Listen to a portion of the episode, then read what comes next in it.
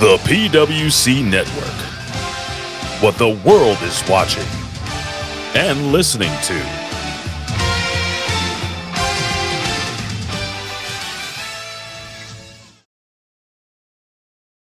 سبحان فالق الإصباح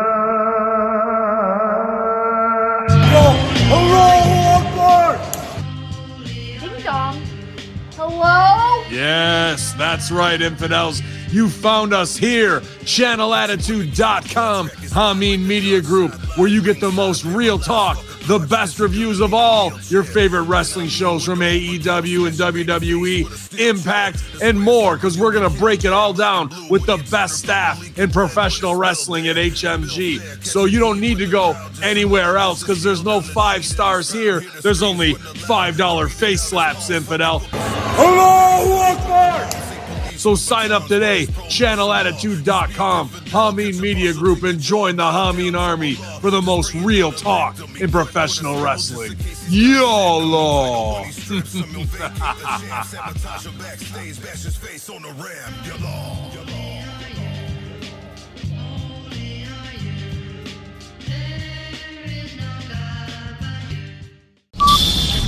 Ten, nine,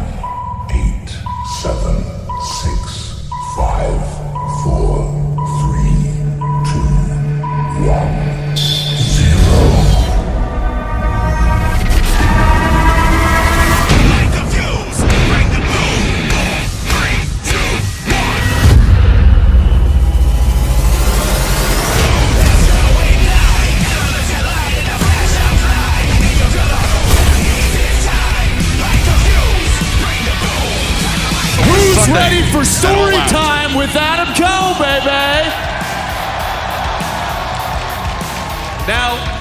one of the greatest stories ever told was this past Sunday, All In, the greatest professional wrestling event of all time. And, let me just say this to everyone who was there live, to everybody who watched all over the globe, thank you. Thank you for making that the most special night of my entire life. Seriously. Me and MJF became your new Ring of Honor World Tag Team Champions. And in the main event, I challenged for the AEW World Championship. And I talk about how special that night was. It wasn't quite perfect. Because in that main event match, I lost. And that hurt, guys. That hurt really, really bad. But I know at some point I'll get another shot at the AEW World title. I know that. Now, concerning my good friend MJF. Guys, he's he's not in great shape. Actually, his neck it's it's pretty pretty banged up, but I can promise you this, this Sunday at All Out live right here in Chicago, MJF is going to be ready to go.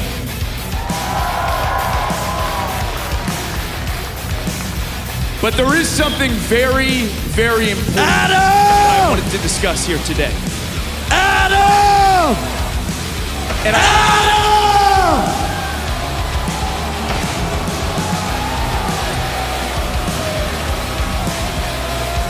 Roderick Strong, Mike Bennett, Matt Taven, the Kingdom. What a wet blanket he- this guy is. He's just he's just a, a very close friend, to Adam Cole. Roddy Strong. He's, he's it's a difficult time for Let him. Let me get this straight, Adam. So you care more about the fact that Max's neck is bad than you care about my neck? Is my neck health not important to you? Roddy, this is getting so ridiculously absurd. Uh, this is not the guy that I know. This is not the guy I've been friends with for over 10 years. I don't know if it's because you're listening to these guys. These guys! These guys, really, Adam? Like you don't even know us? Are you kidding me? You know what, Adam? I'm gonna do story time right now. So listen up. It's story time with Mike Bennett. Shut up.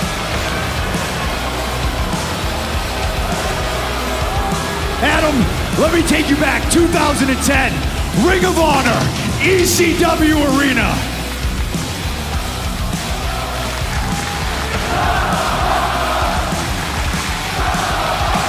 21 year old Adam Cole versus 25 year old Mike Bennett. Do you remember what happened that night, Adam? Because I do, and I can tell by the look in your eyes that you remember. We got each other jobs that night, didn't we, Adam? We got each other signed to Ring of Honor. And from that point forward, man, I felt like we were bonded for life. And it sure as hell felt like you did too, because we did everything together. You were at my wedding, man! You you hosted my bachelor party the night before. Think about all the arenas we went to. The Seibu Dome, the Hammerstein, the Ted Reeves Arena. Hell, we even did the Field House right here in Chicago, Illinois. I mean, but let's be honest, Chicago is the worst city to wrestle in.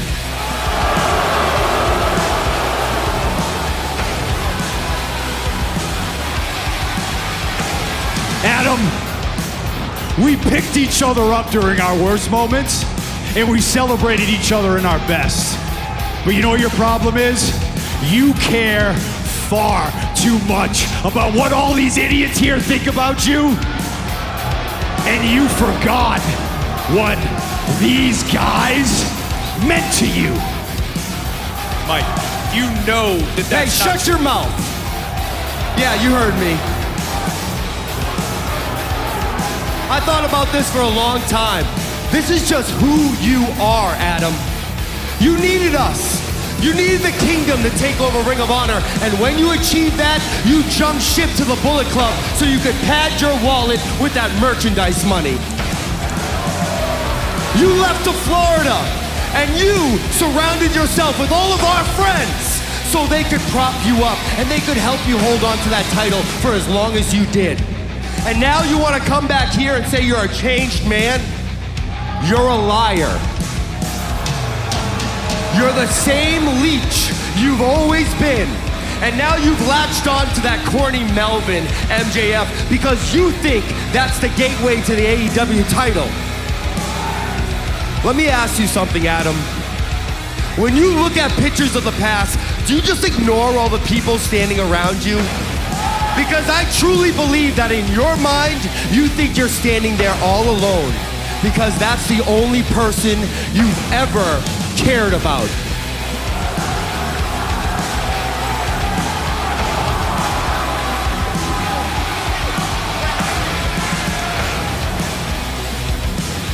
You guys know, you know for a fact that that is not true. Do we?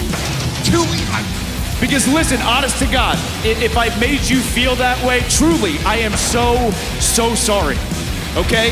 Uh, because I know we were all very, very close at one point, but what I've learned over the years about friendship is how important it is to be understanding of each other. And the three of you need to accept the fact that Max is not only my friend, damn it, he's my best friend.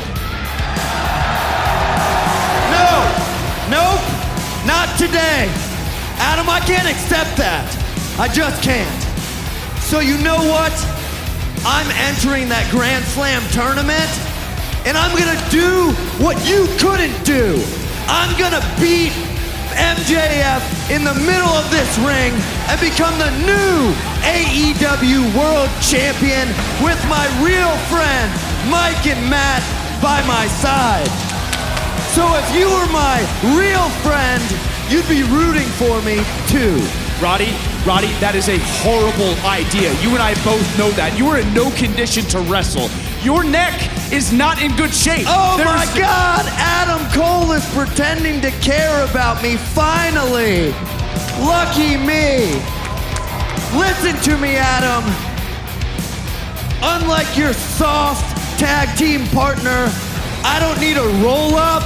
I don't need a diamond ring. Hell, I don't even need a neck that's 100% to win a match decisively here. Bad neck or not, I'm gonna break everybody's back and I'm winning that tournament because I'm a wrestling legend. Let's go, boys.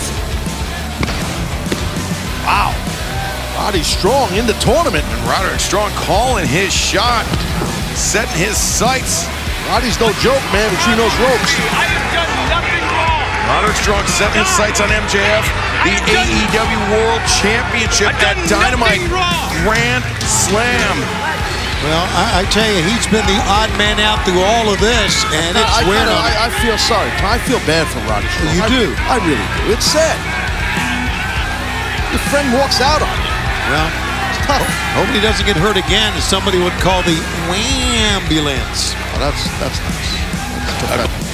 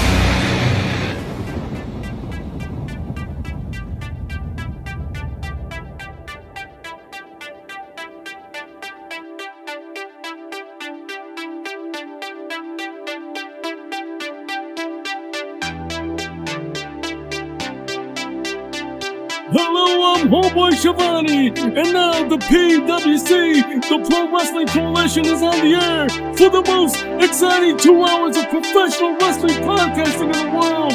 We're gonna put butts in seats and ears to the streets. And now, here are your hosts, Jimmy T and Christopher M.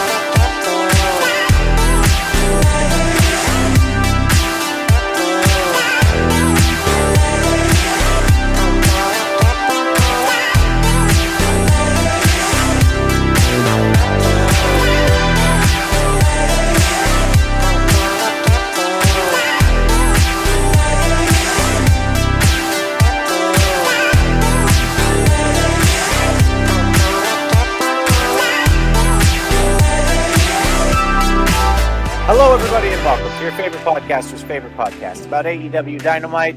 Yes, folks, welcome to the Wednesday Night Skirmish brought to you by the PWC. Who's the PWC? Well, that starts with me. I'm Chris Ambs. That's AMBS, like lambs with no L or bullshit, first thing in the morning. Don't worry, folks. Uh, if you ever forget how to spell my last name, hey, I'll just remind you at the start of every show we fucking do, eh? Um, Joining me is my usually unusual co-host with the most from the port, Philip Coast. He isn't sure if he's ballin', fallin', or stallin', but he's sure he wasn't a big fan of all in. Jimmy T, how are you, brother? I'm good, man. As a matter of fact, speaking of all in, I gave it a C. For crappy. That's fair. Nah. That's it wasn't crap, though. It wasn't crap. No, But- it wasn't like the worst pay-per-view of all time, but when you advertise it as the biggest show in the history of professional wrestling, it's like you've got to fucking deliver then, bro. And they did not. I don't give a Keep, fuck. Keep in mind the adjective, right? 81,000 paid fans.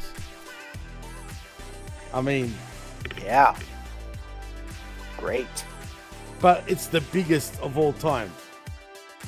The biggest I, I of beg all to time. differ. I, I dare say my dick is bigger. I just See what I you, you know the thing about the the thing about the way that they marketed the show anyway is like it's it's funny to me because yeah, okay, it's the it's the biggest show of all time in terms of like they had the most paid attendance of any wrestling show ever. Um, that's debatable. There's a bunch of debates that you can have about it, that you could have about it, that you might have about it.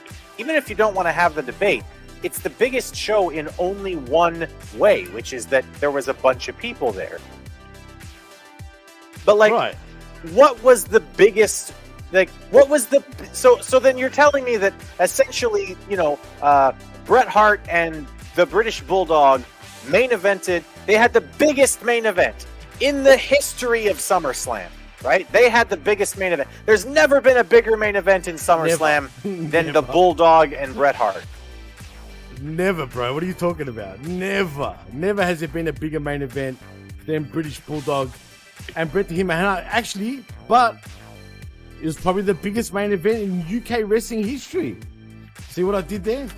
I did see what you did there. Yeah. And that is called couching. Um, yeah, man. I don't know. Like the the whole thing was was fine. It was aggressively fine. I found myself saying "fine" a lot when people said, "How did you? What did you think of All In?" It was fine. I even, you know, the. I was talking to uh, I was talking to Strangler actually a little bit on Twitter because he had asked, you know, what do you think? And I told him, I mean, it was a fine show. It was nice to see that there's eighty thousand people there and everything, but like, I don't think that they really hit it out of the park or anything either. Like, was a fine show, and uh, he he actually responded by saying like, you know, uh, are you sure you're even a wrestling fan? Uh, it's like, yes, we're man, cynical I- wrestling fans, but still, nevertheless, wrestling fans. And you know, like when wrestling's done properly, I'm a huge fan of pro wrestling. But when but like when you get 5% out of what you should be getting for value, it aggravates me as a wrestling fan. You know, when I tune in and I see 80,000 people in an arena, they can repeat that as much as they want. The truth is, Jimmy, I don't care. If they're in front of 3,000 people, but they give me the best fucking show I've ever seen, I'm gonna say that's the best fucking show I ever seen. It, it, it doesn't matter to me how many people are in the fucking arena.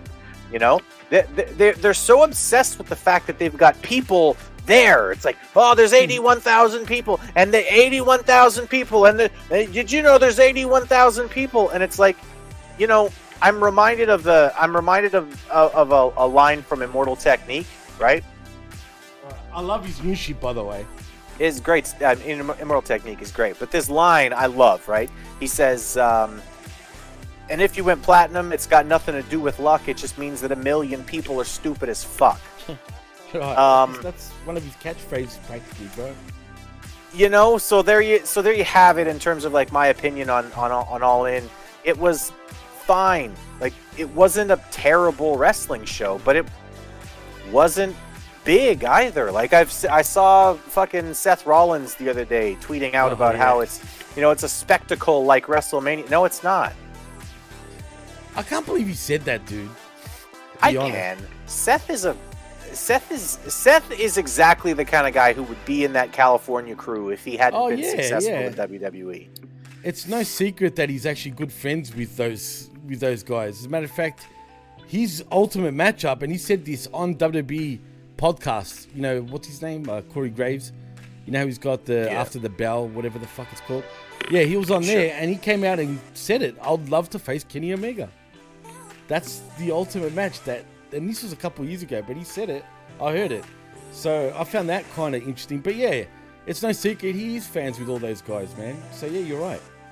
Yeah, I mean, it's just, it's not, a, it didn't feel important, is what I mean. You know, like, it, it, it was, it was big and everything, but like, they're talking about like, you know, we main evented the biggest show in wrestling history, and I'm like, can you really? Okay, okay, I, I'm gonna, okay, I, I want to, Austin Rock, right?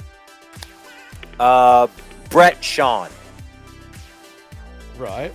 Hogan Warrior. right. MJF Adam Cole. Right up there, bro. no, it's not.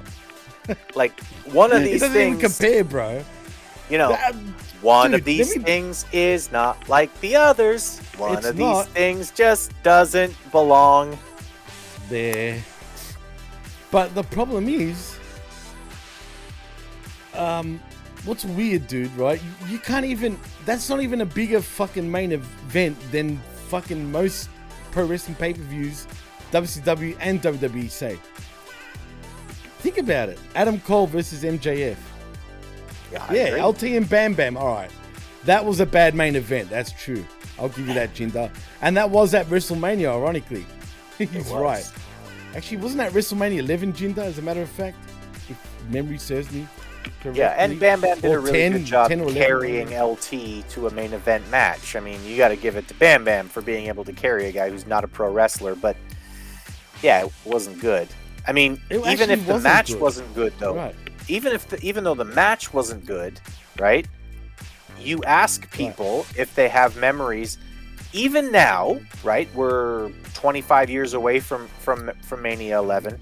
Ask people if they remember when Lawrence Taylor and Bam Bam Bigelow had a wrestling match, and people are going to have some vague recollection of it, right? Even people who I don't follow wrestling. clearly, bro. so What I mean is, even do. people who don't follow wrestling are going to have some vague recollection. Oh yeah, I heard that that Lawrence Taylor had a, had a wrestling match, and yeah, oh yeah, Bam Bam, yeah, they, that's the guy with the head with the the, the Right. ta- tattoos, right? That big Yeah. dude. Twenty five years from now, if you ask people about, uh, you know, hey, did you hey did you see MJF and Adam Cole? They're gonna go, who? Yeah, literally, baby. It's true, man. But, you know, they main evented it. It is what it is. But yeah, you're right. And I mean, all the antics, and let's be honest, man. Let's talk about, I guess, the elephant in the room before we do get into Dynamite also. I mean, it, it seemed doomed from the start, let's be honest, with the Jungle Boy bullshit happening. And then, you know, CM Punk supposedly. Now, I don't even know anymore what the fuck's going on. I started thinking this was a work, bro. For real. You know what I mean? It just had to be. Because the only logical shit I can come up with that makes any sense to me, right, is the fact that if you're going to build to another pay per view un- in under a week away, you have to build something, right? Mm-hmm. I mean, what else can you do? And then I'm like, so it has to be a work, right? Because that's at least gives some little bit of interest into why maybe you would tune in, right? Even though I couldn't care less, but there's some sort of interest there because of all the backstage antics, supposedly, right? But then again, I don't feel like AEW is that smart anyway to even say that. And now I'm starting to think, actually, maybe it's not a work after all, which makes it even fucking worse. I I think that that whole company backstage is just an absolute fucking mess, dude. Like just, just an absolute goddamn mess. Like, I don't even know what to say about it anymore. Like, it just, it, everything about it just seems so fucking childish. Like, e- everything about it is just like the, the like when CM Punk said, "I'm, you know, I'm, I'm sore and I'm tired and I'm working with children." Man, really though, like really uh, starting to look like he's working with fucking children. You know, he's working with people who are going to just shoot. They're just going to shoot, brother. You know, and it's like The bang that's bangs. not that's not what you do with the biggest star in professional wrestling. Do you know? Do you know what would happen if a mid carder said some arrogant, you know, obnoxious shit to The Rock or to Undertaker? like, you just get fired. You just get fired. Like, remember that time when we heard about Essa Rios getting in Stone Cold's face and and how they weren't sure what they were going to do with the situation afterwards? No, that didn't hmm. happen, Jimmy. Because if Essa Rios would have gotten in Stone Cold Steve Austin's face, he would have been fired. They would have thrown him hmm. out on his ass that minute. Vince McMahon wouldn't be fucking with that.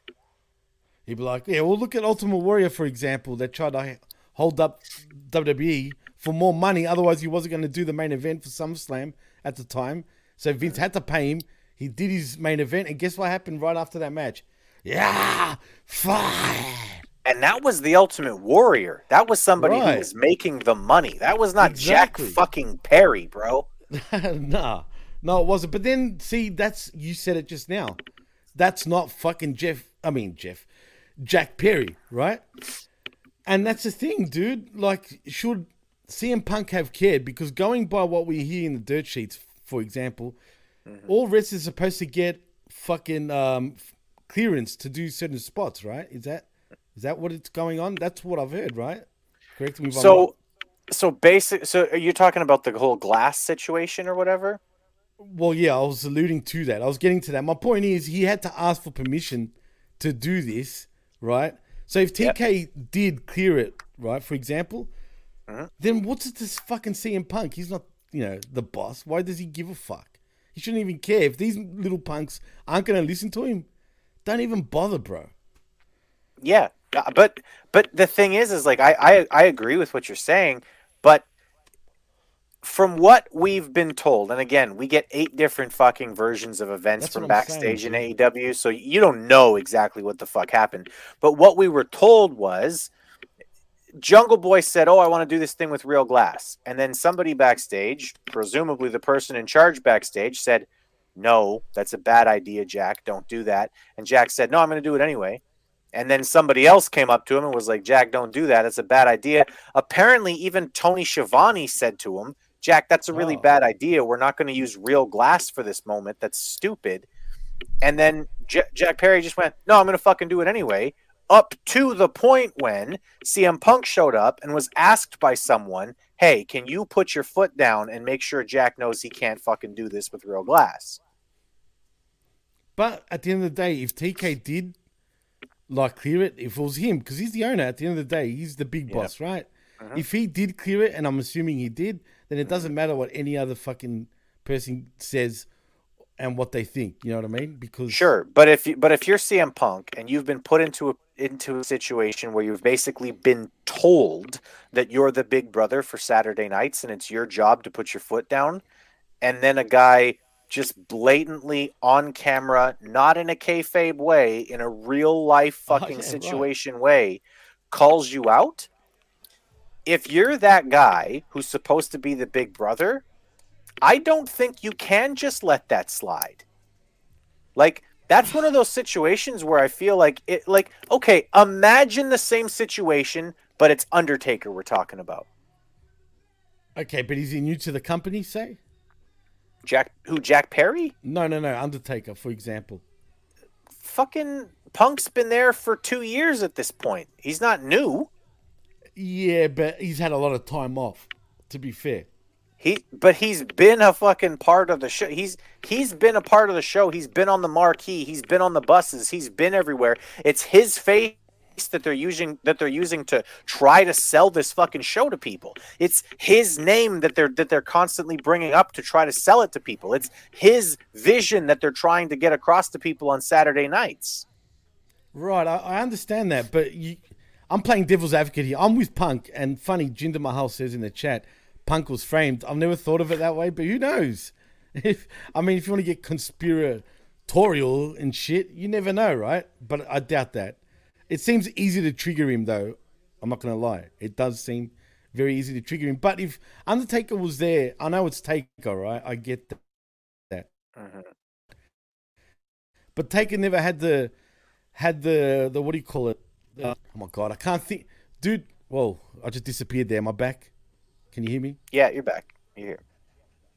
What's the word, bro? For some reason, when we go live, I tend to get Alzheimer's, bro, out of nowhere, and it's simple shit. I can't get out of my head. Like I'll forget people's fucking names when I shouldn't be, but it's a particular word, uh, like a resume, bro. Like, but not resume.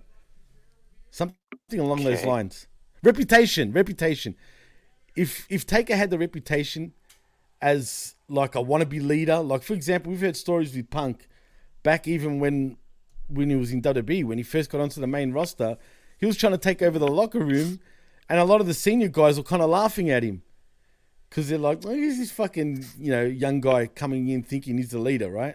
RVD is one of them, for example, but it's RVD, right? Think about it. I mean, shit. But my point is, if he had that sort of reputation where he's a wannabe leader and people weren't respecting him straight off the bat, which was kind of true with CM Punk at 1st right? And I was Jungle Boy and I've been in that company longer. Now, first of all, I would listen to my peers, especially my senior pe- peers, right? So that's not me. I'm playing devil's advocate here. But I can understand if Jungle Boy got the clearance, Punk is the common denominator here. Like when when it comes to trouble, it seems right. At the end of the day, he throws punches first. It seems, then ask questions later. Like let's be honest, in the workforce, whether we like no, it or not not, whether you That's not that's not what happened. well, that's the word, right? I mean, even with the elite, apparently he's the one that got violent. For example, That's right? not what happened. He said, "If you guys want to fight, come to my room," and they came to his room. with the elite, right? And they did, but he still threw.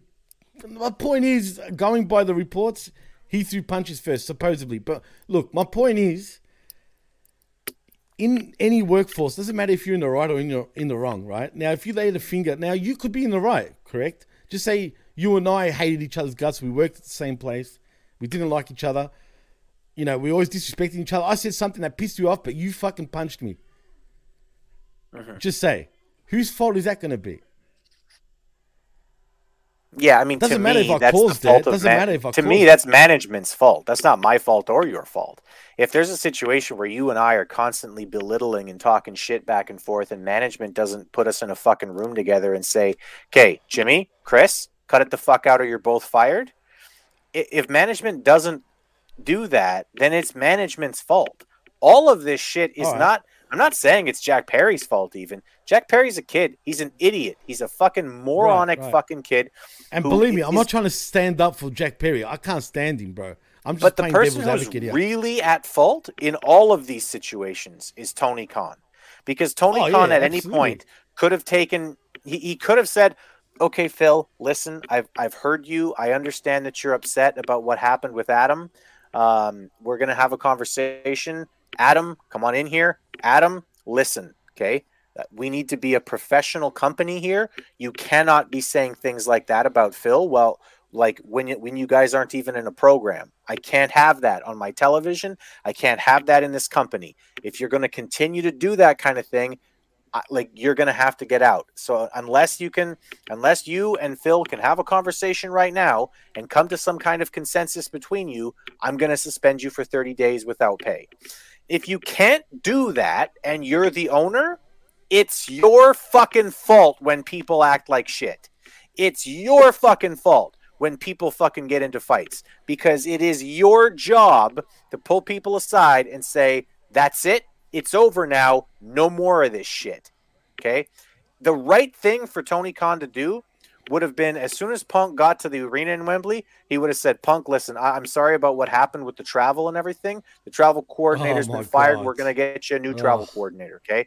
Because that's Oh unacceptable. God, that's Okay? unacceptable. To be fair, now I'm playing devil's advocate on Punk's side here now. Like, if I went through that shit in a foreign country, bro, I'm working Yep. for this fucking company, supposedly mm-hmm. professional fucking company, and I say professional, and I use that term very loosely. Mm-hmm. And that happened to me, bro. First of all, already be in the shit once I got to the arena, right? I'd be already fucking, I'd be already in a bad mood. So anything's gonna fucking set me off. So again, like you just said, it goes straight back to management because you already pissed him off by not fucking, by you know, you gave him a fucking false number, say for example, or some shit happened, but apparently the you know the number was wrong. You know, it could have been wires crossed and whatnot. It doesn't matter. The point is, the poor guy had to catch a fucking train in a foreign country. You know, he had to ask fans where to go, how to get to his hotel and whatnot. I'd be fucking angry. And I bet you now, you know, he was bashing WWE, right? Uh-huh. I bet you WWE was nowhere near this fucking bad, and I bet you he knows it deep down, Chris. And I reckon that irks him, man. You know what I'm saying? So I find this fucking whole situation pretty funny, but at the end of the day, it does come back to TK, no doubt about it. No, and like, dude, I, like, I don't know, like, I don't even know what to compare this to. And the travel coordinator had liked a tweet that was critical of CM Punk before all of this, and then he fucked up the travel. You remember when that fucking Wait, wait, guy wait, was in charge? You're saying the guy that fucked shit up Yeah. was already going against Punk? We He had shit? already liked a tweet that was like anti CM Punk. Yeah. Really? And then he fucked up Punk's travel. Oh wow. Well, maybe it is a conspiracy after all, Chris. Maybe Jinder's right. Remember that time when that fucking pyro guy let off the pyro like a second too early and it burned Taker before he went out Oh to the yeah, match? yeah, yeah, yeah. I remember that. Right. Remember how how McMahon handled that? Did he fire him? I can't remember. On the spot. You Okay, are well, fired. Get out. Well, that's what you do, bro. That's what you should be doing. But um, and you know what else is, fucking weird, dude? We got all out these fucking well, in two days, right? On Sunday, we got all out. Who fucking cares? Right, who cares? But that's not the point. The point is, most of those people in Chicago, right, at the United Center they booked, right, which is even more bizarre because it's going to look bad. But anyway, they booked the, the, the fucking United Center on the premise that, and I assume on the premise that those fans turning up, for the most part, are there for CM Punk. But you, as a leader, can't give. And the thing is, did you see? Did you hear Eric Bischoff's um, criticism of or read Eric Bischoff's criticism of Tony Khan. No. get this, and this is so right. He said, you know, this comes to TK and TK's fault only because not only is he shitting, he's fucking around the fans, dude. He's not giving any clear. It's either he's suspended and he's not going to be there on Sunday, or he's going to fucking be there. Not fucking if, maybe, I'm not sure yet. And if it happened in front of him, right? If he saw everything like the reports are suggesting, what fucking investigation do you need to do? You saw the fucking damn thing. So it's either he's suspended or he's not. Stop fucking around the fans, man, because all you're going to do is piss them off and they're going to fucking show it, bro. I, that's why I'm looking forward to the pay per view.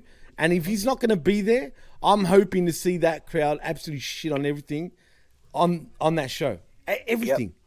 No, that's what I'm expecting to happen too. Like at this point, I'm actually expecting them to, to, you know, have him suspended or whatever, and then he's not going to be at the show. And I think that you're going to have an entire fucking show where the crowd is booing and chanting CM Punk, and then booing and then chanting CM Punk, and you, you you're going to do that for a fucking pay per view. You're going to do that for a show that you're expecting people to shell out money for. Tony, Unbelievable, bro. what the fuck, man? Like, I don't care if you don't. I honestly, it doesn't even bother me that you don't want to have a that you don't care about making money for your company. That's not even the problem.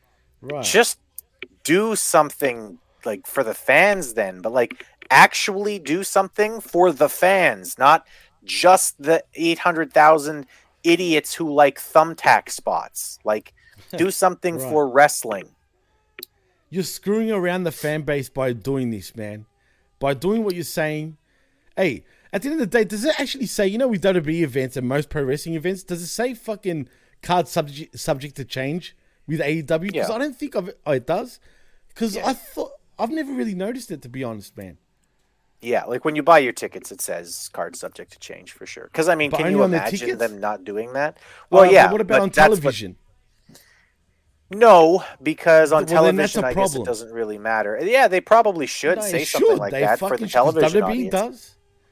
And you know the thing is, is like, is like I, I was trying to, ex- I was trying to figure this out the other day, right? Because I'm, I'm trying to figure out exactly like why I'm so upset about it, right? And it's, it's not just that I'm a fan, It's right? Because people are bro. like, why can't you just be a fan of the company? Why can't you just be a fan of wrestling, right? Like I see that all the time online, especially Ah. So Twitter, right? dumb. Wrestling Twitter is fucking Right.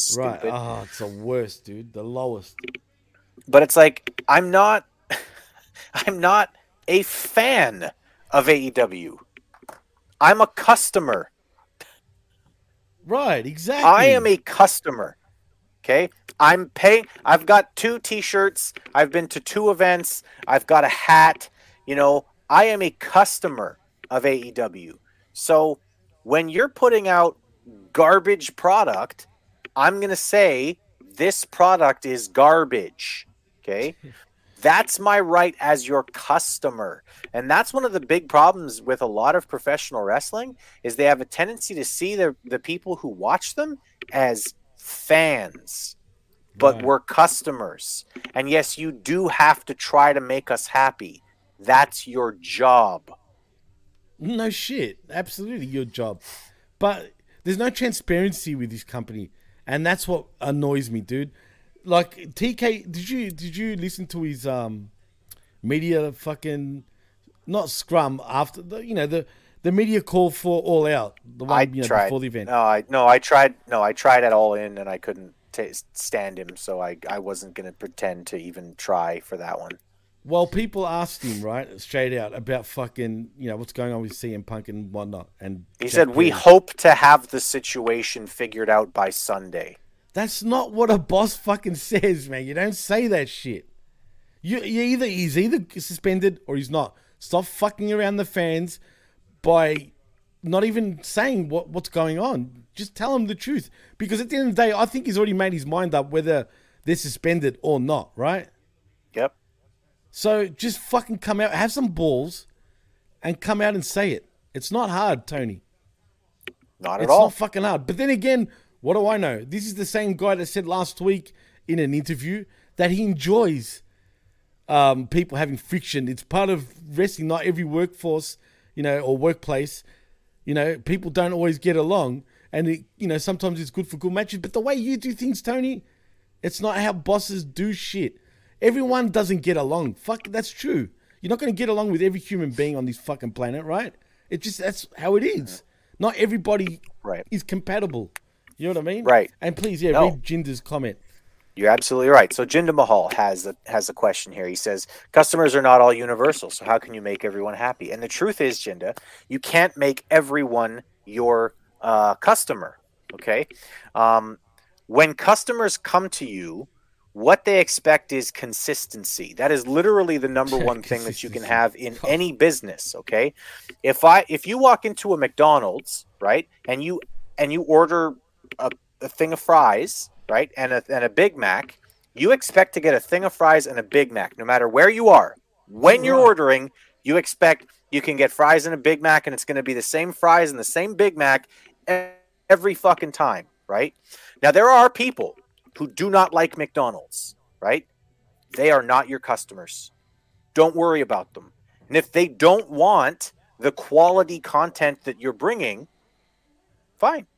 Right? They're not fans. They're, they're, they're not got a choice. they're not your customers. They aren't going to come to you. And if they do come Right. to you, they're drunk or whatever, you know, they're going to get exactly what they order because you as a company are consistent.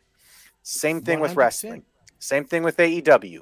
They need to be consistent. Give me a quality product, let me know what I'm watching, and then allow me to choose whether or not I want to keep whether or not I want to keep consuming that product. Okay? Right. The problem with AEW is that we keep getting promised, oh, we're going to have filet mignon and we're going to have, you know, all this great stuff and it's going to be this really fantastic meal, guys. We're going to have the biggest wrestling event of all time. We're going to have the greatest wrestling matches you've ever seen. We're going to have, you know, a company where wins and losses are going to matter and we're not going to have fucked finishes and nobody's going to get automatic rematches for championships, etc., etc., etc., etc. But then we don't get that. So you've promised me something and then not delivered. So you can't make everyone your customer, but you can make sure that your customers have nothing to complain about provided you're consistent. Right. No, you're right. And my point was like before before that, not everyone gets along, but but everyone can get along to work together, right? You just gotta put up with that person, right? Or you avoid them. Would you do whatever, man. If, if that if you can't stand that person, Punk though, and it's not his fault. His fault is that he cares too much, right? And that's Yeah. probably OCD as well in many ways. Like shit just annoys him, so I can relate to that. Like you know, just little shit, it will just keep annoying him. At the end of the day, Jack Perry's an immature little fuckhead, right? He shouldn't have said what he said on the camera, like what he said. Like that's just that's just bullshit. Why? Like who the fuck do you think you are, man? Why do you have to disrespect? He gave you advice, you fucking poo-pooed it, and now you're gonna get smart about it too. You know what I mean? That's why I don't understand these young up and coming next generation of you know of so-called professional wrestlers, right? Because they're soft, and when I say soft, I mean soft, like Enzo soft, because they've got no balls. These guys have got no balls, and they just they're ballers, Chris. They're Uh, they are literally. they are eunuchs. They are like Varys Yeah. from Game of Thrones. Um, Jesus. I don't I don't know I don't know what to say about the situation any more than has already been said, man. Like it, it's it's childishness and it's just you know it this is up this is a hundred percent on the person in charge. If you're the guy in charge and you're letting this kind of shit happen, like if I'm Tony Khan, right, and I know that CM Punk has been through all of this shit with the fucking travel already, travel coordinator's fired. I don't even care. I can find another fucking person to be a travel coordinator. There's got to be a thousand fucking travel coordinators out there, or people willing and able to do the job of travel coordinator. So travel coordinator who's been fucking around with my number one star, who pissed him off gave him the wrong fucking number and had him wandering halfway around fucking London before he finally showed up to the biggest goddamn motherfucking event in the history of professional wrestling. If you're that travel coordinator, you can fuck right off right now. Second one, I don't even need to fucking have a conversation. You, you're fired. Okay, Punk, listen. I as soon as Punk shows up, I go, Punk, listen. Phil, listen, I'm sorry about that. That is absolutely unacceptable. You're 100% right. I've fired that guy, okay? And I'm going to make it up to you somehow. I'm going to figure out some way to make it up to you, Phil, okay? But for right now, that guy's been fired, all right? We'll we'll figure it out on the other end of things. Go out there and have a kick-ass match and we'll we'll do that next, okay? If the next thing that I'm watching on the monitors backstage is Jack Perry egg on CM Punk about something that I know has been a problem already in the fucking in the fucking company, Jack Perry's gonna come back there, and as soon as his fucking head leaves that curtain, I swear to Christ, I'm gonna snatch him by his fucking hair and be like, Jack, you're fired. Get the fuck out of my arena now. One hundred percent, but no. You know what I mean? like Jinder says, make Phil happy with hookers and blow. I mean, shit. Yeah, why not? But at the end of the Unfortunately, day, he's straight edge, so you'd have to do it with something else. But yeah, fucking figure out a way to make Phil happy if he's your biggest star and he's already been fucked around by your travel coordinator. Yeah, you make sure See- Phil's happy. this travel coordinator, whoever the fuck he was, right? At the end of the day, you should never let your personal feelings about someone get to you to the point that you do that. That's just ridiculous, right? I don't even know why. Are they all marktards that work for this fucking company? Le- legitly, all of production and imagine, fucking. imagine what would have happened if if Phil would have gone wandering around fucking London trying to find his trying to find his spot and got stabbed and was in the hospital. And one of the biggest matches on the biggest show of all time in professional wrestling had to be canceled. Like imagine that shit. Imagine imagine all of the shit that could have happened. He took a train too far out of town and he couldn't make his fucking match on the way back or whatever the fuck. Like you don't know all of the things that could have possibly gone wrong with that situation. Like again, instantly that guy's fired. I don't give a fuck. Phil, Phil, Phil, show me your phone. Okay, this number, it's the wrong number. Okay, I, I can see that you were that you were tweeted or emailed or whatever the wrong fucking phone number. You travel coordinator, you're fired. I'm sorry. We, we've already had a situation where you've where you've liked a post dissing the biggest fucking star in our company. Now you're fucking around with his travel. Now you're fucking up his travel on the night of the biggest show we've ever done. You are fired. Get the fuck out. TK should fire himself at this fucking point. But yeah, but but again, I'm going to say one more thing and we'll move on after that. Um, the only thing that doesn't look good with Punk is that he's the common denominator here. Like, do you know what I mean? Like, he's the one that's always amongst the bullshit, which is fair enough because you know people are causing a lot of bullshit. But he needs to just stop giving a fuck at this point because no one cares in this company. I can understand why the veterans don't give any fucking advice anymore to these young- fucks because they just don't care. So why should Yeah, I mean, I kind of he feel cares like too Phil much? He's too. Pa- I can relate. I'm like that too. I kind of feel like Phil should just just do his thing. Quit. Just Worry quit. about I- himself. I honestly think he should just quit because he can't. He can't not care. He that's breaches not. his contract. That's that's not in. Yeah, well, Right, say he's just him. fucking injured or whatever. It's like saying it's like telling Bret Hart not to care.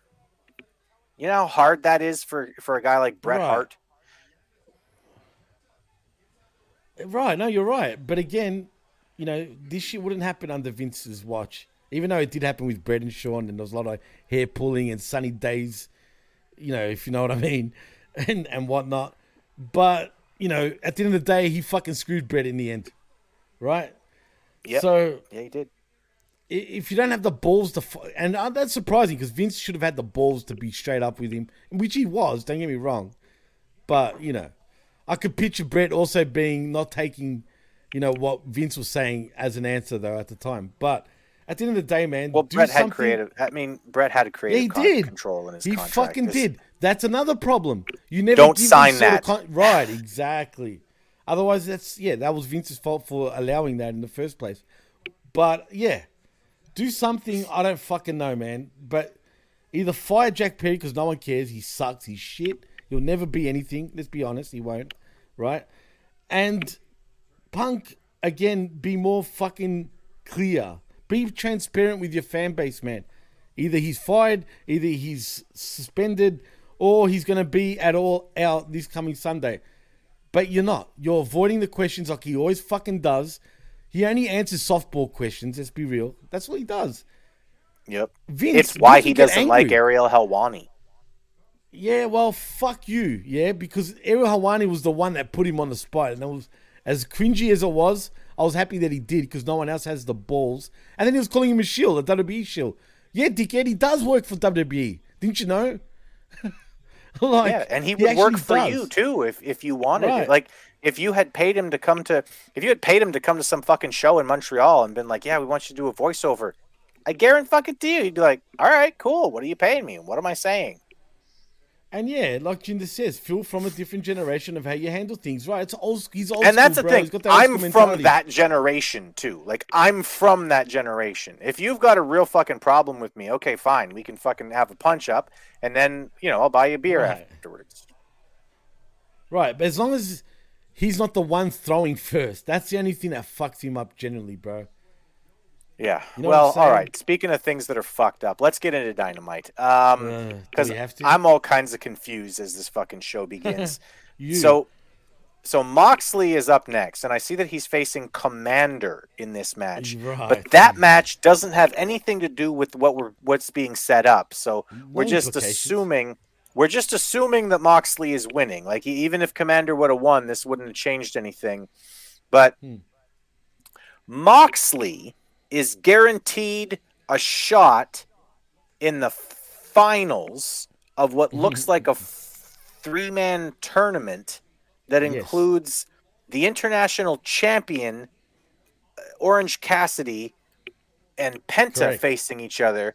And the winner of that match is going to face Jon Moxley, and Right. not that the two contenders are going to face each other, and then the winner of that is going to face the champion. It's the other the the champion has to defend his title tonight in order to make a date with the guy who's waiting Yes. for him during the pay per view. Exactamundo, Chris. As a matter of fact, me and Jago were puzzled at the same situation. So how does a champion, and now I hate fucking Orange Cassidy as champion, but how is the champion at a disadvantage? That doesn't make sense, bro. That's not how you do things. Champions are never at a disadvantage. That does it just that's not how it works. So Moxley now is at advantage to win the damn thing. Let's be real, right? I, I, That's- d- it's just, it's so And there was no reason. confusing. It's so confusing because, like, if you have watched any combat sports in your life, any combat sports, like any fucking, you, you watched boxing for six months, you watched MMA for three fucking weeks, right? You'll understand that that isn't how things are done. Contenders fight each other in order to Mm-hmm. Yes. prove who the number one contender is so that they can face the champion. That's how numbers work. That's how combat sports has always worked. This Mm-hmm. company is trying to tell me that Orange Cassidy needs to face Penta so that he can have a match against Moxley at the pay per view. But the match that we had tonight with Moxley meant nothing for anybody at all. Even if Moxley lost this match, he was still going to get his shot at All Out, right? Correct. That's how it goes, bro. These AEW, bro. There's no reasons, no reasons for doing things, and where your champions are at a disadvantage. Legit. Like he has to go through the ringer. Why? This company. Not that I don't agree with it because I can't stand Orange Cassidy, but you know what I'm saying? Like, really, why? Like, why does he have the bad end of the stick when he's been your fighting champion? Realistically, right? Has I not? don't know. We'll we'll get into that too a little later about some of the stupid fucking shit he said on this show. Anyway, Moxley gives Commander way too much offense, including falling Oh out of the corner. God, bro. He Yes. fell he fell off the corner as Commander was leaning back in order to hit him with a headbutt. So that's that's Right. that's some kind of fucking magical force powers that Commander has, where he just I guess stared at Moxley, who jumped off the fucking corner. That's uh, that's pretty impressive uh, Mm. stuff there. Uh, they exchanged strikes at one point, and uh, let me just. There's an 80 pound fucking weight difference, and they exchanged strikes, Jimmy. Like Mhm. standing there exchanging strikes, in spite of an 80 pound fucking weight difference. Doesn't matter. Moxley wins via sleeper hold into an armbar, and, and this was so stupid on about six different fucking levels, Jimmy. Uh, fuck, like, ugh. dude. I was saying, like, I was saying to D, funny enough, I go as we are watching the match. I go, this match should be two seconds, but it won't be. Yeah. But it should be an absolute fucking like squash. Moxley should have just destroyed him, but no, we get a fucking contest, bro. I mean, bro, who the fuck is Commander, bro? I'm supposed to take re- him serious. Do you remember that time when Brian Christopher and The Undertaker had like a 16 minute match to start oh Raw? yeah. Oh, of course, bro. That was I mean, shit. That was the coolest, bro. I mean, too cool was the coolest. They were. Absolutely. Nah, Orange, Orange. Cassidy. Orange Cassidy next says he's not sure how many times he's defended his championship. And you know, we hear that all the time in combat sports, don't we, Jimmy? I mean, remember oh, that time when Oh. Bernard Hopkins didn't even remember how many title defenses he had? That was fun. Tony, what the fuck is wrong with you? I don't even remember him. Yes, you do. And if you don't, you've got somebody around you going, "Hey, champ, you know you've defended it 18 times." And if you don't, then what the fuck even is this? Of course, you've got somebody who knows how many fucking title defenses you've had. It's fucking ridiculous. Mm, it's annoying, dude. And the more I, I, I see this shit, that's why, like, I, I'm, I'm telling you, bro, like, sometimes we give this company the benefit of the doubt. You know, when we come up with shit, like, sometimes on our review shows where we're like, oh, yeah, this is what's going to happen because it makes sense, right? Yep. But now we got to, like, like, pause for a minute before we say that because it never goes the way we say it anymore because this company doesn't think like does not literally think common sense, bro. They Like, just not don't. at all. They don't know how to at all, bro. I don't know if it's a rib at this point, and I doubt it is, but I'm hoping it is at least, because all you're all you're showing me is that this company is run by a bunch of dumb cunts, straight up. Yeah, I mean it really is. Um, anyway, next up here, there's a video of FTR and the Bucks from All Out or from All In, I guess. Um, and the, the FTR and the Bucks are showing each other respect for the match that they had. And then the Bullet Club show up and business picks up. Jay White says, uh, "This is the winners' room, so the Bucks can kick it. Maybe they can even sick, super kick it on out of here. Get the fuck Yeah. out. This is for winners. This is the winners' locker room." Jay White is money. I am sold on Jay You White. finally Like, sold. You're sold. I'm I'm all the way sold. I am I am all in on Jay White. Like that guy Yes. that guy's got my fucking he's got my vote. I want to see more Jay Thank White. God you Um, finally seen the light. It took a while. I mean, but I don't blame you because you never really saw his shit before that, right? But and it took them a while to actually start showing some personality with him, because really, for the first six weeks, what was he doing? Nothing. Nothing at all. Yeah, I mean They didn't. They, he didn't talk. He didn't do shit. No. And he's he's fantastic. Like really and truly a a He's wonder like this 30 seconds of him might have been the best might have been the best 30 seconds of the whole show. It might have been the only 30 seconds of the whole show that I wasn't disappointed in. Right. I won't argue that because I think you're right. Believe it or not, that's which is fucking sad. But honestly, dude, Jay White is a natural. It took him years, though. Actually, I won't say he's a natural because it took him years to get to this Switchblade character, right? But when he did, and when he found his niche, dude, I'm telling you, man, he's he's such a great douchebag. Like, it, I don't know, man. Like, you're liking the more and more you start seeing him. I'm telling you now, you're liking him even more, and he just gets it, bro. I mean, say what you want about Japan, right? They really know how to teach their wrestlers like how to become an actual pro wrestler, bro.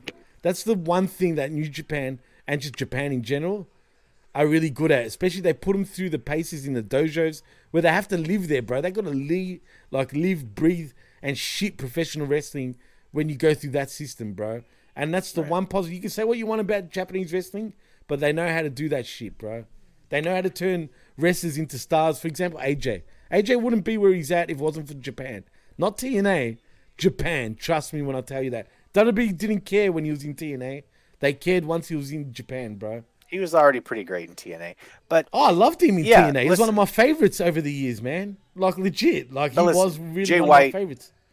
Jay White is money. I, I love that guy. Um, they do a package of Saraya winning in London.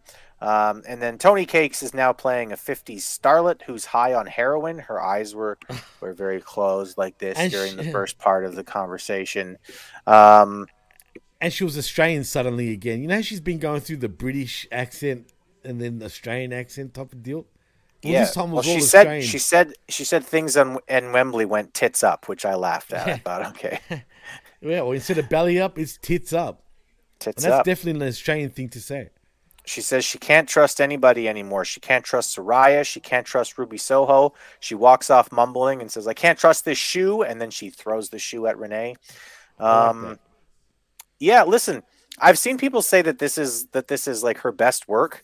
I, I, like Toni Storm is a lot like I like this character. I like the potential in this character, right? Because I think that there's something I that they could do that to would be really fun.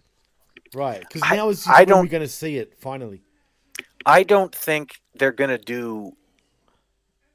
I, I don't think they're gonna get more than about five percent out of this idea because I Oh, was no. talking. I was talking to some of the guys um, today from uh, like online or whatever. Right, I was talking to somebody and they were saying that they really like this, and I said, look, they're getting about five percent out of it. What I'd really love to see is a thirty second video where Toni Storm is like first of all, you have a 30 second video, shoot it in film noir, right? So it's black and white. It looks like the old, right. you know, the old kind of, you know, uh, movies, right? Right. And you have her playing the starlet who's searching for a detective, but she finds, but she, but she Sounds realizes, like LA Noir, the game now. but she realizes she can't trust anybody and she has to be her own detective.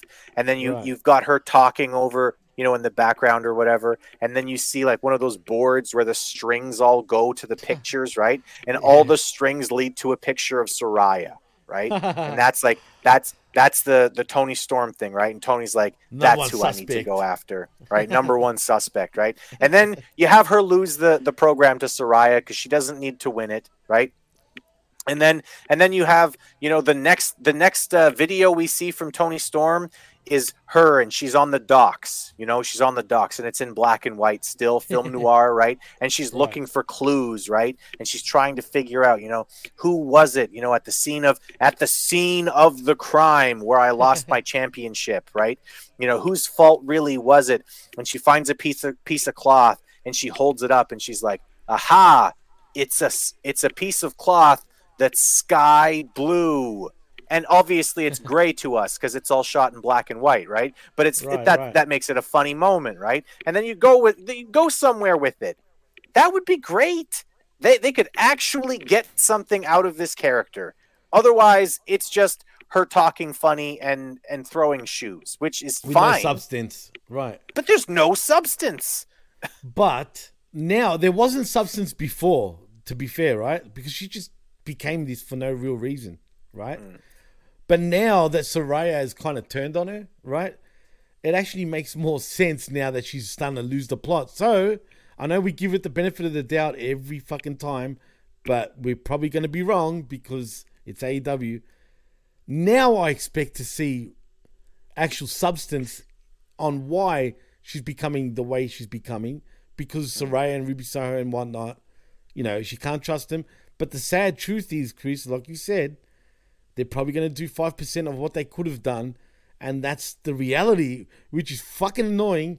I hope we're wrong, but you're more than likely going to be right with what you said. Yeah, and there's a shit ton of potential there. I just don't imagine that they're gonna that they're gonna make use of it. Um, And Jinder brings up actually a good point. If it was in black and white, these AEW Virgin switches won't relate. He's probably right. That's the real. That's the reality. Okay, well then we educate your them. Japan question. I'm not saying American market has got nothing to do with the fans. I'm talking about their system on how they bring up wrestlers. If you saw Jinder, uh, Jinder, if you saw Jay White before he became the Switchblade, he was just nothing. For example, just saying. Anyway, Chris. sorry. Fuck Japan. Um, Chris Jericho comes out next. Uh, all 3,000 people in the arena are happy to see him, so he thanks the fans for their love. Um, Yeah. Jericho wants to have a chat with Sammy Guevara, who comes out.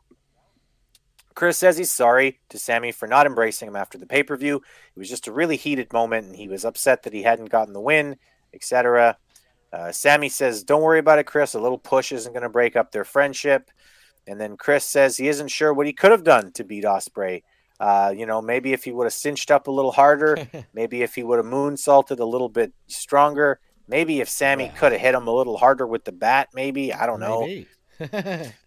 They argue like a father and a disappoint who's disappointed in his son. It's super fucking lame. They're basically trying to redo uh, MJF and and uh, and Adam And, uh, Cole. Cole, yeah. It's not it's not working. This isn't fun. They basically get around to it that they're going to face FTR for the tag titles. So that's how that ended. do? And they're gonna lose. They're gonna blame each other. This is so obvious. A fucking little fucking a kindergarten kid could fucking book this shit. Yes, and probably Oh, do no. better. Jinder says Chris Jericho has turned into Leif Garrett. Oof. Oof. And you know what, dude? He doesn't care anymore. Have you noticed he's embracing his white hair? He's embracing the white hair and the belly fat and just everything. Fuck it. Chris a rock Jericho star, has baby. said, fuck it. Just do you blame him being in this company? But he seems fucking happy. He's he's totally happy. He's loving Yeah. himself. Anyway, John Yeah, Moxley uh, gives a gives a, a promo package backstage. He talks about how you know oh, lots of guys in this company they bark a lot, but but Mm. Yeah. um, I bite and I'm gonna bite at the pay per view and it's gonna be "Roar, I'm gonna bite. And uh, I just thought to myself, all right, now we're now we're building something. We're gonna get a program with Larry the dog next, right? CM Punk's Yes. dog is gonna show up. Oh yes. And he'd be like, Why "Fuck not? you! Watch how hard I bite, Jon Moxley." yeah, that's a real dog. Literally. A real dog. I was so fuck this promo, bro. Like seriously, you're full of shit, John. You're all bark. Alright? And the only biting you do is when your fucking missus is fucking smashing you with a dildo while you're biting the fucking pillow, bro. He's just biting. I'm telling down. you. He's, he's biting you. Like, yeah, Renee. Give it to me harder, Renee. My ass is like Yeah. two loose. Stick a thumbtack in my ass while you're doing it. Oh, Jesus Christ. Now you went too far. Now you, heck, you'll be like, heck, fuck it. Just stick the whole bag in my ass, Renee. Oh, just break a light tube over me right as I'm uh, right as I'm finishing.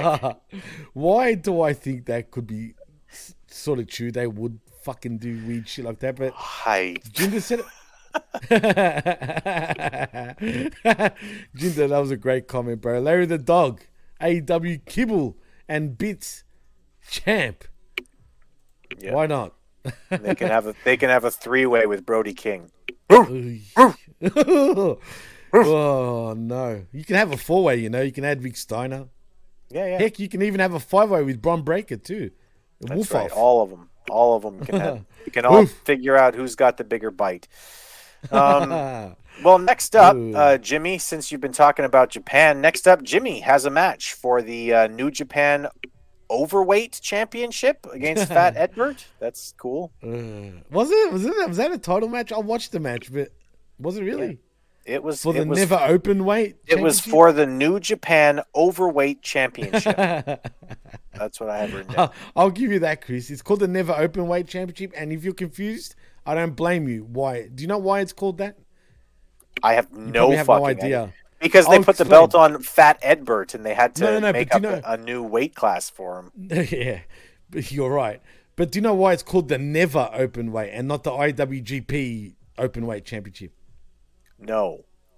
Because a, uh, New Japan was going to start a new promotion called Never. No shit, right? And it didn't come to fruition in the end. It just didn't happen. So instead of like getting rid of the belts, they decided to just keep them in New Japan, even though it's named after a promotion that was supposed to start with that never came into fruition in the end, but they already had made the belts, so they just went along with it. Confusing, yes. But yeah, so there you have it. That's why we've got a bunch of never belts, including tag belts. All right. Well, I couldn't give much of a fuck about this match. Jimmy, did you win? No. Well, it depends who you're talking about. Ah, are you calling me? F- I know who you're calling me, but fuck. now, fuck these two guys. You know what? I didn't mind Wheeler Yuta in the match. Actually, he did. He seemed all right. I've noticed. Um, hey, who's this guy? Big Mark McGee. Hey, I'm Big Mark McGee. Hello, Mark. What's up, Mark? Why do I have a feeling? what do I? Is that RFK in the background there, Junior?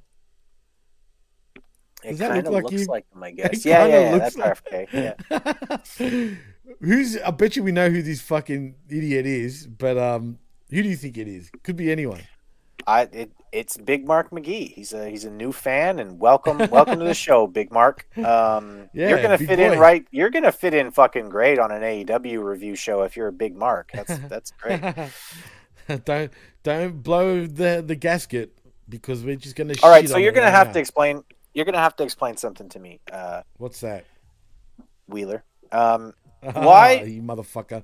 Why do you keep losing matches because you're wasting time playing to the crowd? Like if you're if you're supposed to be a serious pro wrestler and your whole thing is like i'm serious because i'm in the bcc with the serious wrestlers.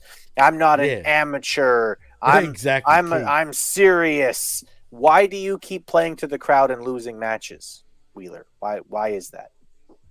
And also welcome Uh, to the show. Oh really? Oh really? I shouldn't even answer that fucking question because I have no idea. I'm not Wheeler. Uh, he's a fucking idiot. I've got a much deeper voice than he does. Even when I was in high school, I had a fucking deeper voice. My balls dropped many fucking moons ago. Unlike this guy, he's what? Is he in his late twenties at this point? Is he still in his twenties? I have no idea.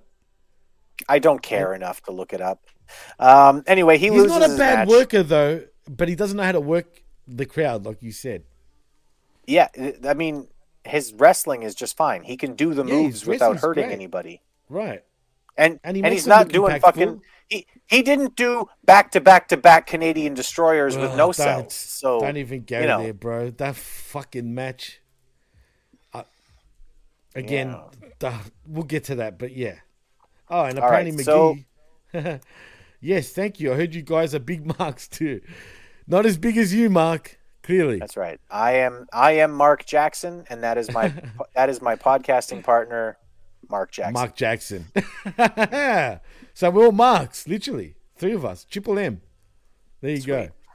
All right, so Claudio comes out and he walks around the ring so that he can help Wheeler. He doesn't even look at Eddie because he's fat and disgusting, and he doesn't want to look at fat, disgusting. blame Eddie, him? So Do you blame him? no, I don't. well, jeez. Fuck both these guys. They should both be out of the company for crying out loud. Uh, I, what do you mean out of the company? I thought that Fat Edbert was the never overweight champion So of uh, uh, dude, New Japan. I am still puzzled at the fact that New Japan actually wanted this guy to actually wrestle in the G1. The G fucking one. You got to be fit as fuck to go through that, man. Really. He's anything but. Yep. He's a fat So fuck. why? Why would you? Why would you? I don't get it, bro. I just don't get it. I don't get it either. Uh, anyway, we get a recap of All In again for like the twelfth time The already. biggest show in the history of professional wrestling. Jimmy, did you know that eighty-one thousand people bought tickets to All In? I I just listen. really? I understand that nobody else knows that because I, you know, I'm in Oh, the biz. You know, I've got friends in the biz, right? Like I've got friends who are actually in the biz. got- They gave me the, they gave me the iggy. They gave me the iggy, bro. That 81,000 people bought tickets to All In. Little known fact, but that's true. Wow. Wow, congratulations. The biggest. It's huge. It is the biggest professional wrestling event in the history of professional wrestling, even though the dumb can't admit it also. There was a lot of comp tickets, because technically, what they don't want to tell you anymore, you think they'll still be pushing it, but technically there was like 90,000 people there, but 81 were paid, and the rest were comps. Yeah. Mm. So they, they they couldn't even they they had to let uh, 10,000 people in for free. That's awesome. yeah. Um, the biggest, Good for bro. them. Mox and Cole were back, or sorry, Max, MJF, and Cole were backstage Jax. after after the night that they had, and and there's going to be tournaments. Uh, uh, there's going to be a tournament to the for the number one contender for the Ring of Honor Tag Championships because all the tag teams want those belts, and uh, yeah, and there's going to be a, a tournament for the world title contender. So just Oh, cool. tournaments all over the fucking place, Jimmy. I've said this numerous occasions, but it fucking feels like every second week, and I'm there's no exaggeration. There's either a tournament or a fucking battle royale of some sort for a number one contenders fucking thing. But then you have Moxley becoming number one contender for no reason. Anyway, I digress. The point is, why is this guy that fucking again? Uh, uh, is he that dumb? Like, is he dumb that he can't? th- no, really, it's a fucking serious question. Like, how do you have so many tournaments every second week, or or battle royales? Like, how is that the best you can come up with? I know what I'll do. Let's fucking have a tournament or a fucking battle royal to make our number one content. Like, is that is that how you do things all the time? Does he realize he's doing this? That's what I want to know. I don't think he realizes anything at, like for most for the most part. I think he's usually pretty numb from the coke that he's that he's snorting. Because I don't. I It's don't, gotta be. Yeah. But really, it's got. The, again, the only thing that makes sense in my own head is this guy is really binging, bro, on that shit, and I mean, binging, bro, like snorting. He's got to be, bro, because you can't be that dumb. You just can't, bro. He's proving me wrong. I used to think you couldn't be that dumb. But anyway, back from break, Adam Cole comes to the ring. Who's ready for story time with Adam Cole, baby? Not me. me either. Cole talks about All In for a minute before Roddy comes down to the, to the ring with the Kingdom. Roddy is mad because Adam cares more about Max's neck and doesn't care about Roddy's neck. Um, fuck. Mike Bennett, thank God, takes the microphone. Uh, I guess it's story time with Mike Bennett now. So he says he says they were friends in ROH, and Adam was at Mike's wedding, and they've they've wrestled at a bunch of places nobody's ever fucking heard of, and uh, That's yeah, true. They're mad. They're mad because Adam seems like he's he doesn't pay any attention to them anymore, and uh, as soon as he got successful, he he didn't he didn't care about his friends. Um. I'm going to be honest with you. Bennett's promo skills are good. That You was solid why? promo. Even though Roderick Strong was part of WWE, he was never part of the main roster, which, you know, Mike Kanellis, yeah, I'll say it. At least, you know, you, ha- you know, he became a better promo guy once he was in WWE. You know what I'm saying? That's the difference. I mean, Roderick Strong just sucks. Great in the ring. What's his personality? Who is he? Bro, he'd he'd be great as like a European champion. Like just put him in that role. I'm not even joking. I mean literally like put him in that role where he's just there to show up and work and have good matches. Roddy Strong is a fun guy to have on a card. He can give you a really good mid card match. You know, he, he's he's a very exciting wrestler. Every single time he takes a microphone, I cringe. Like, And ugh. how long does he have this neck brace for? I get it. It's, I guess he's trying to be funny, haha, right? He's trying to be carny, you know, that typical wrestling carny bullshit where let's oversell the fucking injury. Dude, you're you're not injured anymore. Stop it. It's not even funny. Like it's just it's just dumb. You know what I mean? It's- like just enough. It's aggressively dumb, dude. The other guy from the kingdom, I don't know who he is, calls Adam Cole a leech. Sure, that guy. Um, and Adam says he's sorry about treating the ROH guys like that. But uh, Adam needs them to respect that not only is MJF Adam's friend, he's Adam's best friend. And Roddy is just angry and he says, No, not today. I'm not going to hear you say that. You love me. Remember when I made you come real hard that time? I, Yeah. I love you, Adam, oh, and you love me more than you love anybody else. Sorry, that wasn't exactly the Ooh. that wasn't exactly like the verbiage, but it's pretty close to, to what they were getting at. Well, yeah, I feel sexual tension. These guys all fucking want to fuck each other, bro. I'm convinced. This is so garbage. well, garbage. I mean, honestly, uh, like it's it's pathetic, dude. I don't it like was, this. as they say in Spanish, basura. what does that mean? Garbage, trash. Oh, literally. Oh, say that again. Basura. Basura. Ah, so basura. Mhm. You gotta roll your R's a little bit, right? Like basura. yeah. The uh, by the way, the the common Los Angeles uh, Spanish slang is chafa. That means trash. Really? Yeah. Okay. You know what it is in Greek? What? Scupidia. Scupidia. That's Sweet. it. Well- and Scupidi is just trash. Scupidia is like you know a lot of trash. Okay. Well, Roddy Strong was Scupedia in this fucking uh, Yeah. segment. Um, he's again, he's a good worker. I'm not saying he's not good in the ring because he is, but this Right. was he's miscast here. They, they want him to be.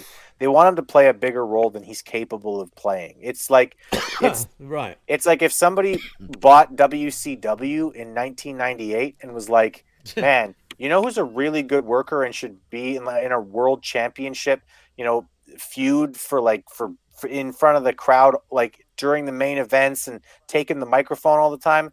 Dean Malenko should be a world champion in this company." no. Hey, I was a fan of his though. I won't lie at the time, but then I found out he was a big douche by numerous wrestlers. Dean- so yeah, Dean's great, but world champion? No. Nah, you small, have to be able to cut a fucking promo.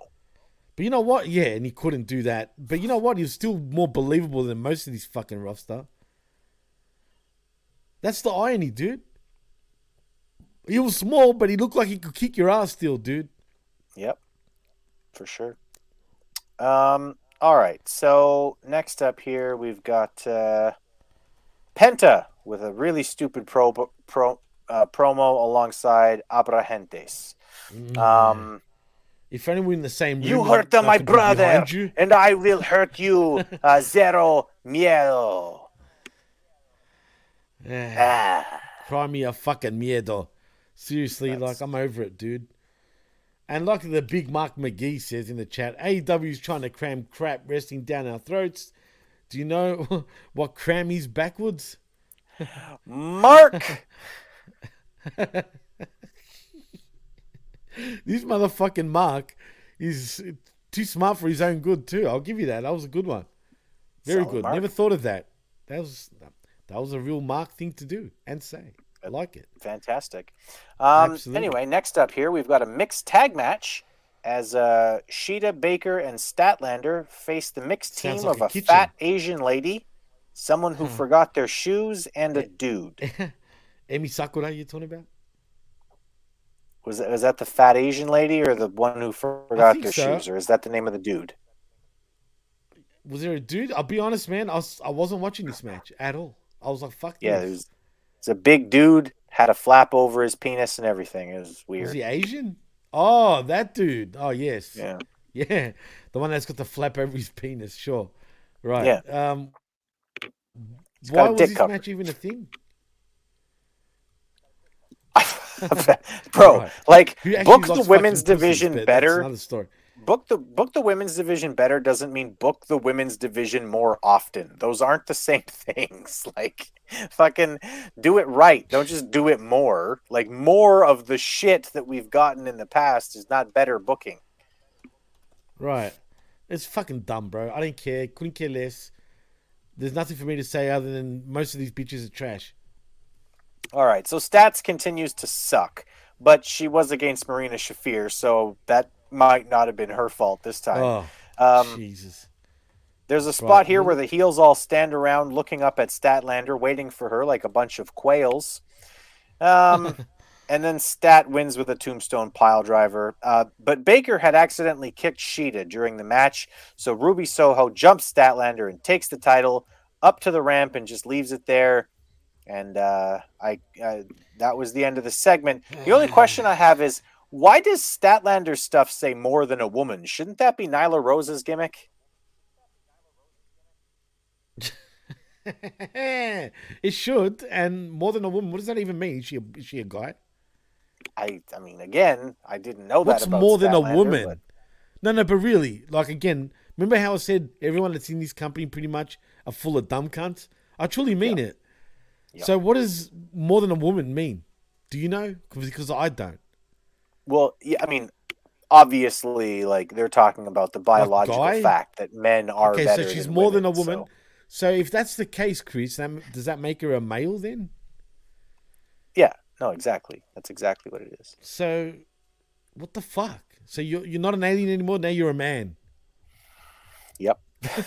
A- a- she was a mummy last one, week. I guess. A deaf one. and a- Now she can be daddy. one. if she did that, maybe I'll get on. You know, I'll get on the train for that. Not that type of train.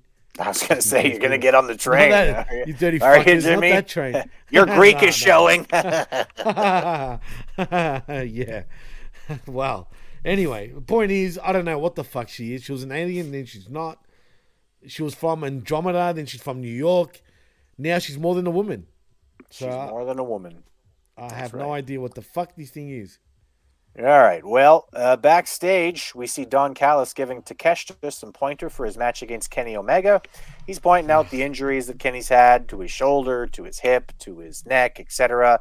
Do more of this move, etc. This was fine if it would have seemed like they were actually having like a strategy session. Like if this would have seemed like, you know, when you get like you know, like the backstage stuff from like NFL games where the coach is like going over stuff with his Right. with his with his guys. I would have been just fine with that. Like that would have been cool. But you're showing me exactly what he's going to be focusing on during the match. So like if I'm Kenny, I've just watched this and I know what you're going to try to do to me in the match. So bad call. And not just bad call, but he but they were saying it on worldwide live television because that's how you do your shit, right? Like you want your opponent to know. I guess. That's right. Yeah. If I if if I'm if I'm getting ready to have the biggest match of my career, I'm definitely going to be discussing with my coach in front of the cameras a week before exactly what I'm planning on doing in order to win that match. For sure, bro. Again, where's the fucking common sense? Oh, well, that's right. We're watching AEW. There's no common sense. No common sense whatsoever. Uh None. More Than a Woman was a great song by the Bee Gees. Thank you, Big Mark McGee. That is that is pretty much right. Um, so speaking of being more than a woman, the acclaimed come out next uh, with the trios titles, and uh, cool. they're gonna debut new trios titles because the They the old ones, you know, they've had those trio titles in that company for so long at this point. Like they've been around forever, right? Like they're they're an ancient. They're they're they're starting to look really old because I mean the rest of the world has passed by these titles that have been in existence for thirteen months. Um, If that, right. the new belts, by the way, they are um, they're pink and they have uh, They are. I didn't see the pink belt. They oh, they got scissors on them. Really? they've got scissors. Yeah, they've, oh, they've so got want those belts now. I'm they've got 'em. scissors that do this at the back. They the, the back they they you can do that with them. So wait, they connect like that? You can connect. No, you so just wait, wait, you can do. You strap no, them? they don't connect. The straps still have to strap. But if you Ah. want to take them off and just scissor, Oh, you can scissor with them. damn, damn. Well, that's a fucking an opportunity missed. They should have made them sort of hard, like dildos, so that way they can scissor each other in the back. You know what I mean? Anyway, they're pink, so Bret must love these. Pink is the color of this company, bro. It just is. It really is. I mean, it is. All right, next up here we get a bunch of tag teams with five second promos uh, leading into the tag title tournament. Everybody, Cool. everybody talks about how they want to win. Jimmy, and that's it. Uh, Penta versus Orange Cassidy is the main event. Zero Miedo. Um, everybody moves really quickly and isn't trying to do anything that would help them win the match. They're just doing stuff fast, but not going for pins or submissions or trying to hurt the other guy. Zero Miedo. Um, Hands in pockets allows Cassidy to get in a little offense. Zero Miedo. Uh, there's some dives and cool moves, but nobody makes me believe they're competing because they're just doing cool moves. And again, they're not actually trying to compete. It doesn't look like they're trying to win a match. Zero Miedo. Zero miedo. Yeah. Um, who's the face and who's this and who's the heel in this match? Like I'm trying to figure out is one of these question. guys good? Is one of these guys bad? And they just don't make it clear at all. Zero Miedo. Can I say? Yeah, Um, exactly. Zero Miedo's the face and the heel here, bro. Yeah. That sure, yeah, fine. That's that that works. That wor- that works for me. Uh, both guys no sell Canadian destroyers, so we see three in a row before anyone falls down. And uh, at this point, Petey Williams owes me an apology. Zero. Owes you an apology. He owes me an apology because I keep having to see this fucking move eighteen thousand times. Spammed, spammed, bro. I'm not talking about a can of spam. I'm talking about spam. Literally, like it's Canadian destroyers. Fuck me, bro. And why? That's one of the coolest fucking moves I've ever seen in my life. Why miedo, would you not that why. let that be a finish? I want to know how this went down. We know that Penta's not that good at speaking English, so Pockets would have been like, "So, I'm gonna do a destroyer. You're gonna follow it up with another destroyer, while I follow it Uno up with another Canadiano destroyer." Destroyero. yeah. Dos Canadiano Destroyero.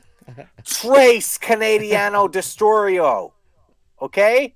Me entiende? Okay, bueno. Capiche? uh, do you understand? Well, fucking. Penta Oh, sorry, lands a package say. pile driver on the apron for a two count. Package. Zero miedo. Oh, zero miedo.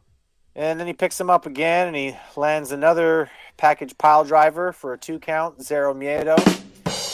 And uh, and of course, after three Canadian destroyers and two package pile drivers, the end of the match is a roll up. Zero miedo. That's the new one Uh. now. From now on, he's going to be the new what thing. That's what she said. What the fuck are you saying? Uh, Zero miedo, Big Mark. That's that's Zero it. no fear. Mark. You got to watch this shit with no fear, bro. Otherwise, No fear. you're gonna be spooked. yes, no fear. Fuck this match. It sucked. Terrible. And- Listen, basic wrestling logic. The finish of the match has to be more impressive than the rest then of a fucking destroyer, especially. And, but it was a roll up. Did you say? you build to the finish. Not You houses, Build. but not houses, No. right? Black houses. But you, but you build Right. like sort of like houses, but you know. Yeah, no fear, no fear. Like I said, you got to go in deep, bro. Deep. But yeah, this show sucked. You know what? I'm gonna say this show was the worst of the year, and we've given a lot of Fs. It's not over yet, Jimmy. Uh, Orange Can we Cassidy. go FF? Orange Ah, Cassidy sitting in the middle of the ring with a microphone. He's tired Yeah, and he's he hurt. But he's right. the champ and he's here. the The international championship is AEW. Uh, he was told that he sucked a lot by a lot of people, but he's proven them all wrong, and he's now proven that Oh. if a billionaire's son really deeply and truly wants to fuck you, you can be successful in wrestling, even if you're terrible and look like you're on meth. So Moxley comes down to the ring, and they have a stare down to end the night. This fucking show sucked, Jimmy. Yeah, fuck this show, man. Fuck this show. This was dragging for me. When you text me, I was like, yeah, let's just do it now. I had enough, but I had it in the background as we were doing the show. So I saw bits and pieces of the end. I didn't hear what he said, but I didn't have to because I already got the gist. The gist is, you know what? I'm expecting him to go away. I'm expecting him to lose at all out, and I'm expecting him to take a, I guess, if you want to call it, a well-earned break. Bro, from your lips to God's it. ears.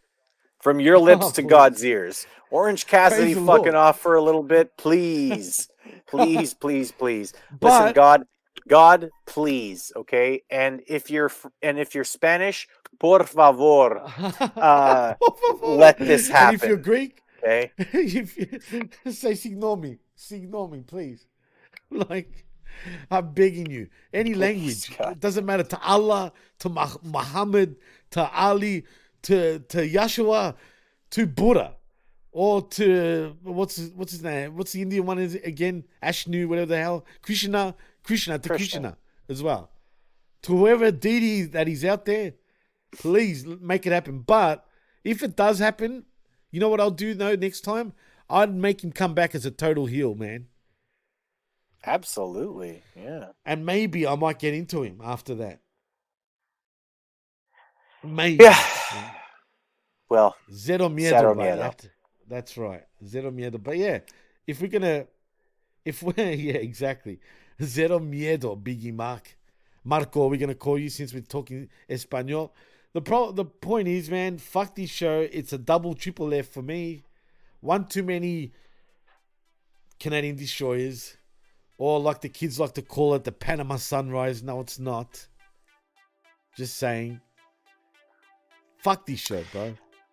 Fuck this show to hell. Um, yeah. Jimmy, where can the people find you between now and next week? I'm dreading it, dude, because fuck. There's also Rampage. Ooh, fuck. Where you can find me, I'm not sure anymore. Anymore. Nah. You can find me on the X, the Twitter, whatever you want to call it, at DJ Mass Effects. And also, you can find us at the PWC Network.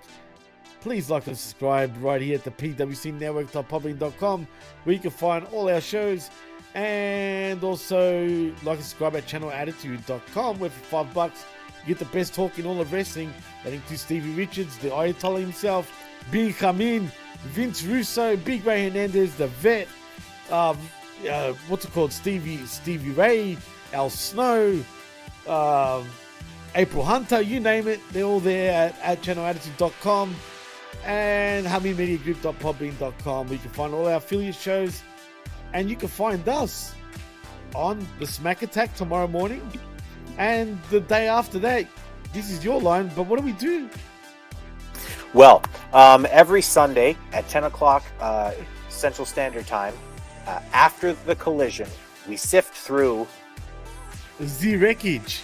And the not to mention, look out for Uncaged also, either tonight maybe, but it seems like maybe more than likely tomorrow. I'm not sure yet, but either tonight or tomorrow, Uncaged will be live on Hamin Media Group via there and all the other shows we just mentioned. But that's it for me, Chris. Absolutely. For me, you can find me right here on the PWC network for this show and for probably multiple others going forward here, at least uh, to begin with. On Twitter, you can find me. I'm at ChrisAmbs1. You can go there to hear everything I have to say about pro wrestling, politics, and whatever the hell else I feel like talking about.